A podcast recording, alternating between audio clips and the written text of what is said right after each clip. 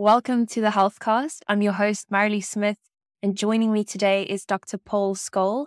He is a South African based plastic surgeon, and he is currently practicing in Cape Town at Netcare Christiaan Barnard Memorial Hospital, where I've had the privilege of meeting him in person. And our very interesting topic today is everything you need to know regarding breast augmentation. Dr. Paul Skoll, welcome to the Healthcast. Thank you. Thanks very much for having me. Dr. Skoll, jumping straight into our topic for discussion today, I know there can be a lot of confusion regarding the terms breast augmentation, breast implants, breast fills. And before the call, you also mentioned that the term breast augmentation and breast implants can be used interchangeably.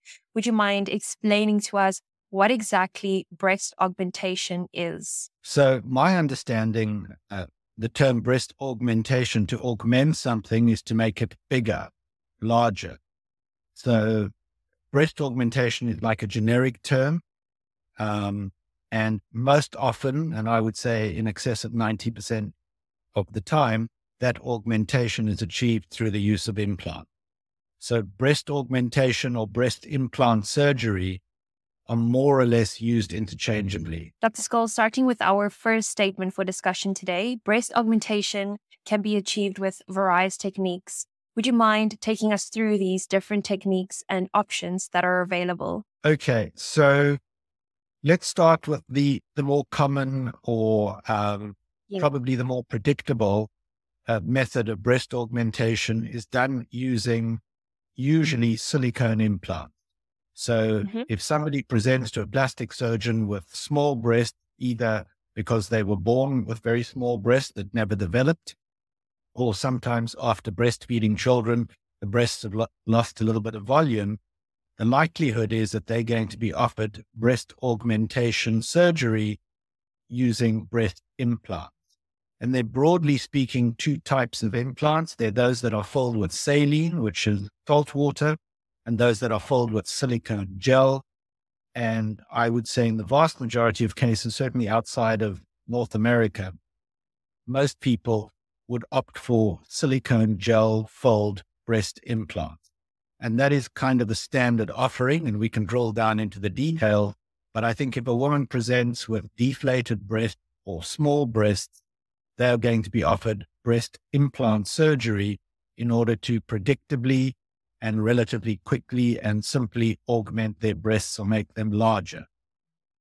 On the other hand, a very small percentage of people may be implant averse. They don't want breast implants, but they do want some enhancement, some enlargement. Mm-hmm. And the way that you can sometimes achieve that, and I think it is oversold as a reasonable method of breast enlargement, is to liposuction some fat from somewhere else on your body um, it may be apparent to a lot of people, but not necessarily everyone. The fat cannot come from your friend or your sister or anyone else. It has to come from you. And oftentimes, the very people who might benefit from fat fills or fat grafting of the breasts are the people who are quite slim to begin with. That's why they have small breasts. But in a small percentage of people, you can sometimes quote unquote, scrape together some fat to inject into the breast, where you can slightly enlarge the breast, almost never a full cup size, um, by removing fat from where there's excess, perhaps on the hips or the love handles or the thighs, and injecting that into the breast. But it is highly, highly unpredictable. And by unpredictable, I mean that the uptake of the injected fat is very poor by comparison with a breast implant, that only small volumes can be injected. And more often than not, if you want to achieve a reasonable augmentation, you'd have to do that two or three times, separated by several months, to add a little bit more each time to fill out the volume. It's a very, very unpredictable, and in my opinion, which is just my opinion, um, not a very uh, useful way of cosmetic breast augmentation, except in the people that are implant averse who will accept a very, very minimal change in their breast volume, I think it may have merit. And where I use it quite extensively is in breast cancer surgery, where people have had a mastectomy, perhaps had an implant reconstruction, and then we use the fat as kind of like the polyfiller for some irregularities rather than building up the breast from the ground up, like a more of a sort of buffing up what you've already created rather than creating the mound itself.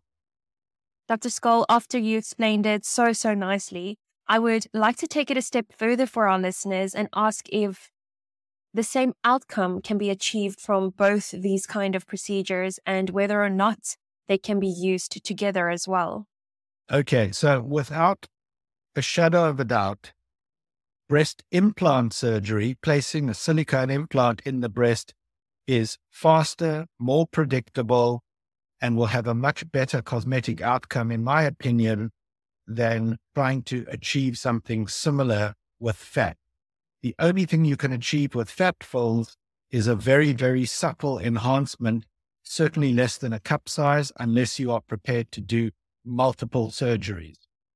You asked about the possibility of doing a little bit of each.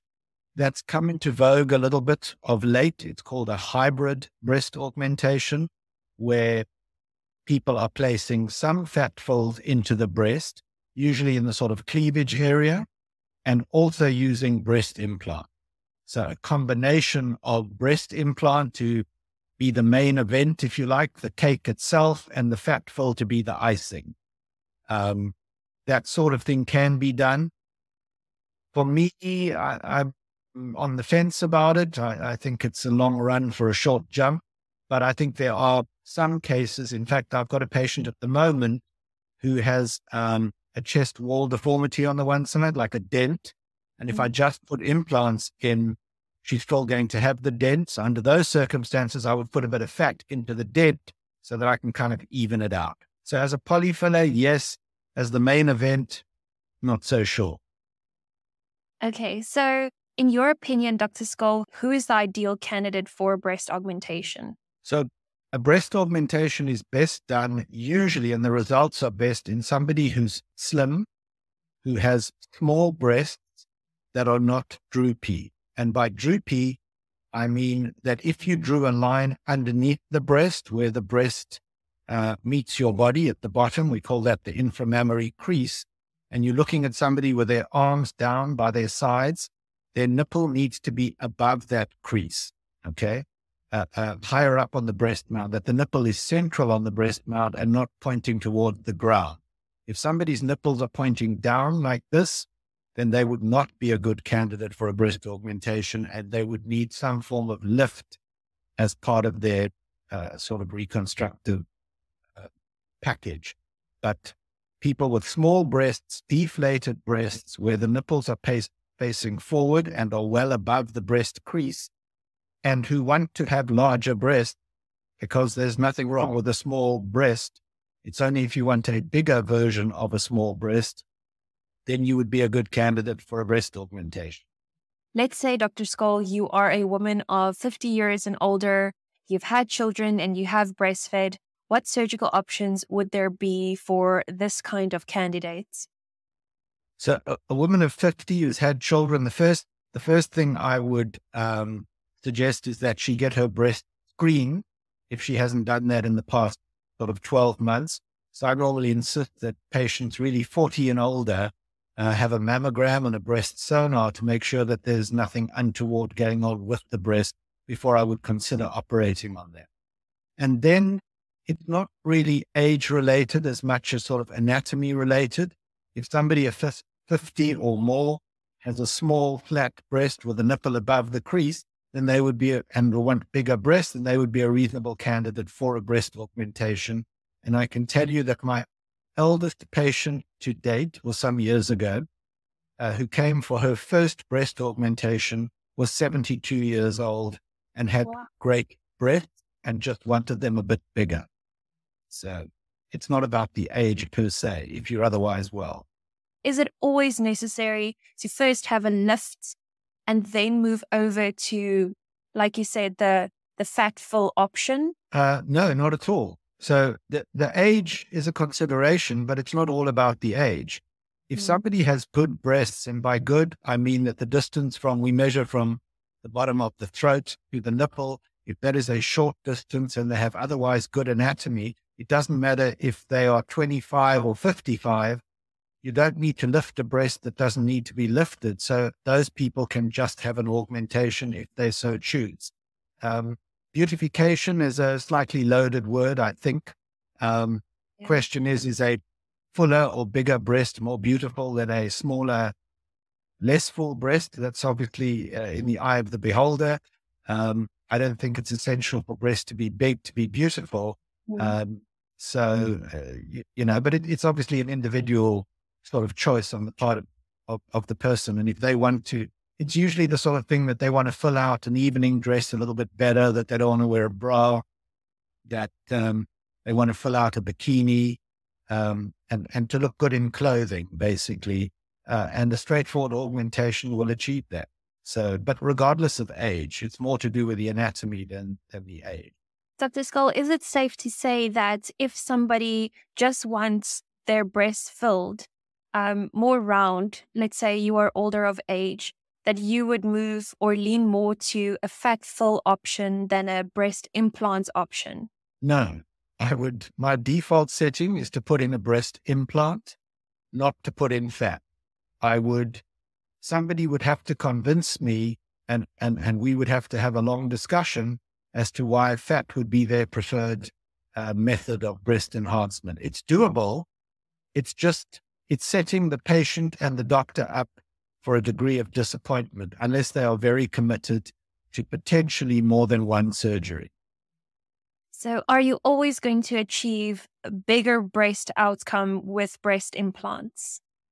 Yes, that is the principal reason why we put implants in it has less to do with the shape of the breast and mm. more to do with the volume of the breast.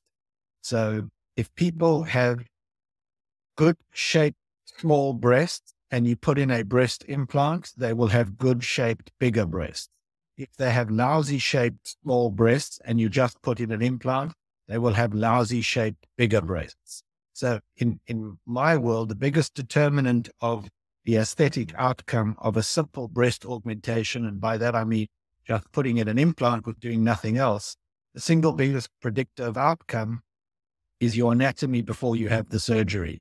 The closer to ideal that is, the closer to ideal the result will be because you're just, with respect, shoving a, a doorstopper between the breast and the chest wall and it pushes your breast forward. And if your breast is good to begin with, it will be good afterward. Absolutely. Dr. Skoll, moving over to our second statement then today, and I think a lot of women after surgery don't know this. Um, breast implants don't need changing. Is this true? It's half true. So I think people need to understand that when you have a breast implant in your breast, you have accepted the possibility, not the certainty, but the possibility that you may have to have secondary surgery down the line.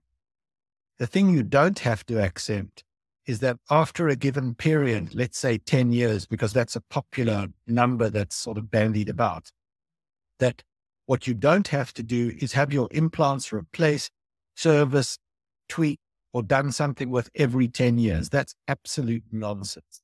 Uh, uh, that's just not the case. So the question is, well, if I have breast implants, what are the reasons that I might have another operation for? Not because of time. Time is not one of them. Okay. If it's been 10 years, 15 years, 20 years, 30 years, if an ultrasound or an MRI, if you want to go that route, shows that the implant is in a good position, that it is soft, that you are happy with it, and that there is no breach of the shell of the implant, then there is zero reason to do anything about it.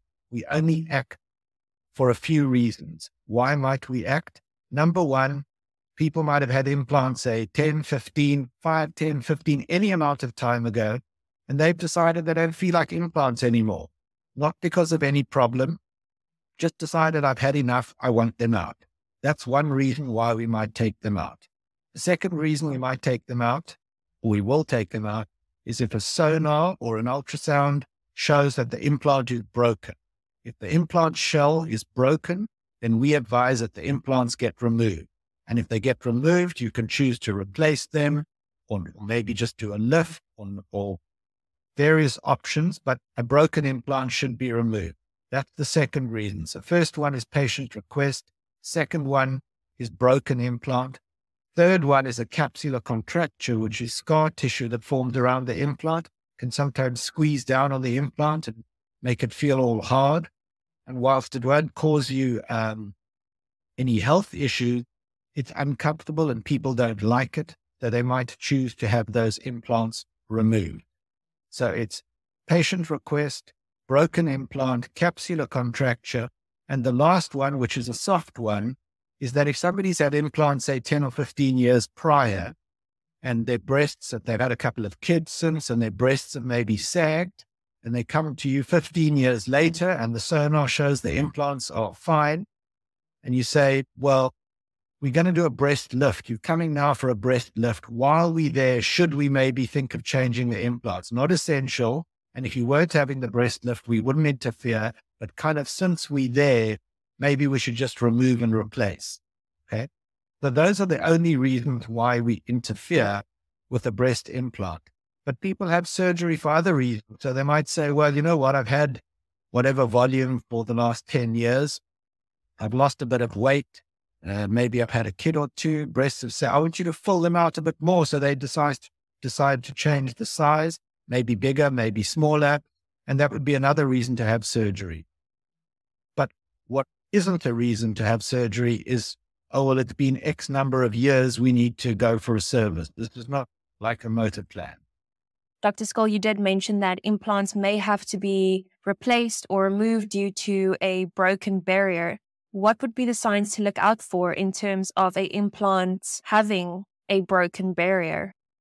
Okay, so uh, again, the the overwhelming majority, certainly in South Africa and and probably worldwide, uh, type of implant is a silicone shell, which contains a semi-solid or cohesive silicone gel. Saline implants are used a bit in North America, much elsewhere. And a saline implant, which is a silicone shell surrounded by salt water, if that pops or breaks or leaks, your breast will just go flat, like over a few days. It will just leak out like a leaking water bottle. With the cohesive silicone gel, the gel is quite firmly stuck to itself. So when there's a breach in the implant shell, the gel doesn't pour out like a liquid and your breast might not change at all. In fact, you might not know that you've got a leak uh, because very little can happen. So, but if you're concerned, um, you can go for a sonar and they can usually pick it up. A broken implant is left for years and years and years. The little white cells in your blood will pick up that silicone and carry it to the glands under your arm.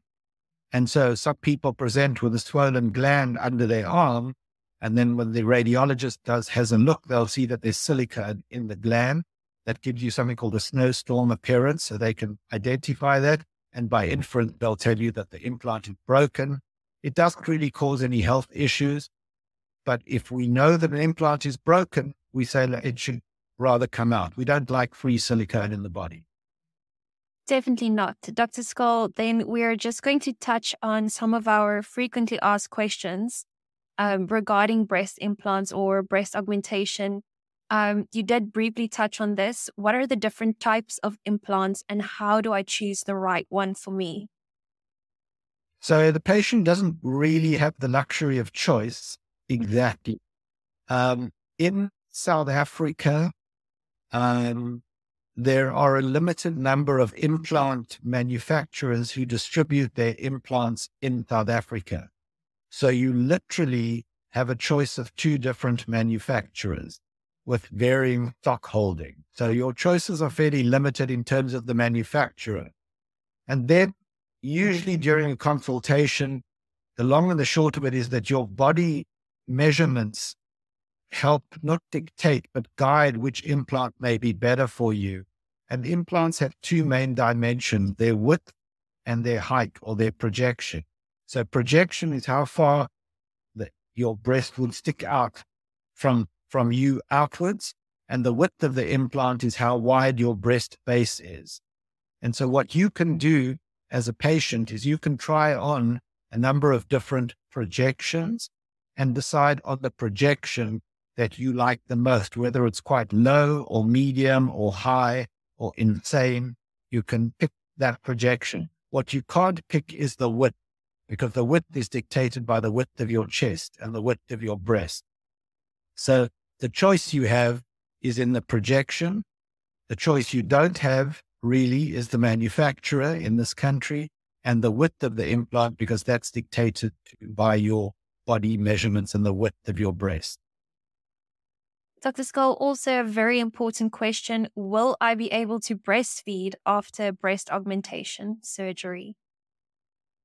The very short answer is always yes.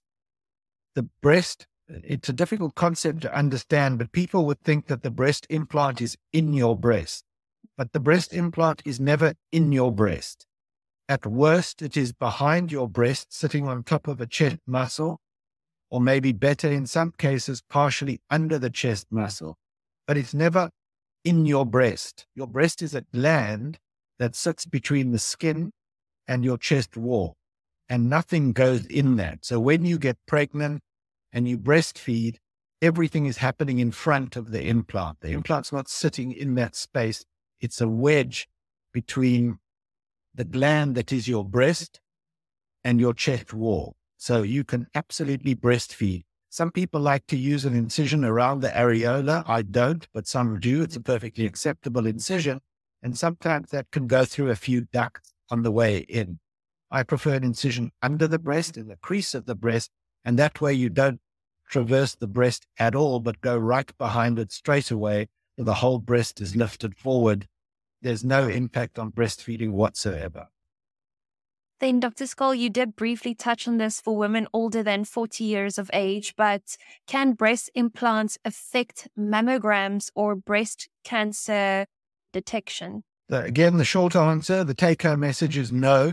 Um, so, uh, uh, breast, if you speak to a radiologist who does breast radiology, they will tell you that the breast that they prefer looking at is a breast that's never been operated but you can certainly do mammograms and ultrasounds on patients who have implants behind their breast and perhaps better still under the muscle. Uh, you can visualize everything. If there's any uncertainty, you can always go for an MRI. The breast implants do not cause cancer. In fact, we routinely, or not breast cancer, uh, we routinely use breast implants to reconstruct women who've lost a breast due to cancer. Uh, they are routinely followed up with all sorts of investigation uh, it doesn't uh, hide any recurrent should you have it, doesn't cause the usual type of breast cancer or anything like that. So, from that perspective, you would screen your breast as a woman 40 and older, you would screen your breast in exactly the same way, whether you had implants or not implants. The screening system is the same. Then, my last frequently asked question for you, Dr. Skoll are breast implants safe? Are there any complications associated with breast augmentation? Well, it depends on it. It, it depends on how deep you want to go with this, but um, I would say this much. Again, if you want the sort of mug's guide, the short answer: breast implants are safe, but they are there are problems associated with having breast implants. Notably, you're going to have an operation which you otherwise wouldn't have. You're going to have a scar on your breast, which you wouldn't have if you didn't have the surgery. And you're going to have an implant in your breast that you might be able to feel through the skin um, that could become encapsulated, that could leak. You could have a surgical complication like bleeding or infection. So it's not a completely benign process. Um, there are some very, very rare um, issues related to certain breast implants. And I'm pleased to be able to tell you that the manufacturer that produced these implants uh, have withdrawn those implants from the market, and we don't hear too much about that issue anymore. I'm happy to talk about it, but it's likely to create more hysteria than it's actually worth. Um, they really uh, current breast implants are in fact reasonably safe. Uh, I have no problem putting breast implants uh, in patients um, because I think it's a safe thing to do there, there are a lot of women who complain of so-called breast implant illness, and it's a very um, divisive syndrome, uh, where science as at today has failed to show any causal link between breast implants and the syndrome known as breast implant illness. Um, but I'm sure I'll come into a lot of flack for saying that, but I can tell you that's what the science says. Is the science wrong? I don't know. But as at today, it's been looked at extensively uh, without any causal link ever being found. And very few uh, implanted devices had been looked at so closely as silicone over the last since 1960 when the first implant was put in. Um, you would think they'd have come up with something by now, but they haven't. Just wrapping up our episode today, are there any final thoughts from your side that you'd like to share with anybody looking at possibly going for breast augmentation surgery? Um, yes. The, the first thing is obviously do your homework. The second thing, so go and see a the American term, a board certified plastic surgeon. I don't think it's appropriate for general practitioners to be putting breast implants in patients. So go to a board certified plastic surgeon and then do your homework and see two or three plastic surgeons to make sure that you're on the same page. And most importantly, make sure this is what you want because it is not without its own set of potential problems and you must be willing to accept those compromises in order to be happy with the outcome. It's a fairly simple operation. The results are usually good and the patients are usually happy. But the worst thing you want to do is have someone usher you in or go in because a boyfriend is you're having problems with your partner and you think that bigger breasts are going to fix that. That absolutely never works. Okay. So go in for the right reason to the right doctor, have plenty of discussions, go back again and again until you are absolutely convinced that this is what you want to do. And then if, if your intentions, if you like, are pure and your motivations are solid, you should be very happy with the outcome. Definitely. And as you mentioned, Dr. Skoll, that it is obviously inserting breast implants, your, your breasts are going to be bigger, but it doesn't necessarily mean that they're going to be huge. Correct. No, that is something you want to discuss with the doctor beforehand. Yeah. Um, uh, uh, you know, the, the, the alternative would often tell people there is a trend in putting filler, injectable filler into the lips. And people go, oh my God, I don't, I don't want to do that. It looks terrible. Everyone looks like they've been pushed through a keyhole and so on and so forth. And my answer is simply this, and it works the same with breast implants. There is something that you can do between doing absolutely nothing and doing too much. It's not either or. You don't have to put in nothing or just overdo everything. You can find a happy medium somewhere along the line. So with breast implants, you know, some people think bigger is better. Uh, um, I, I don't subscribe to that philosophy. I think natural is better, but there's always going to be somebody who want, you know, massive breasts and massive breasts come with massive problems. So be sensible. Absolutely. Dr. Skoll, thank you so much for taking the time to talk to me today. Hey, you're welcome. It's my pleasure. That wraps up today's episode with Dr. Paul Skoll covering all you need to know regarding breast augmentation. This podcast is powered by GlobeMed UK, giving you access to the best doctors, treatments, and medical specialists worldwide.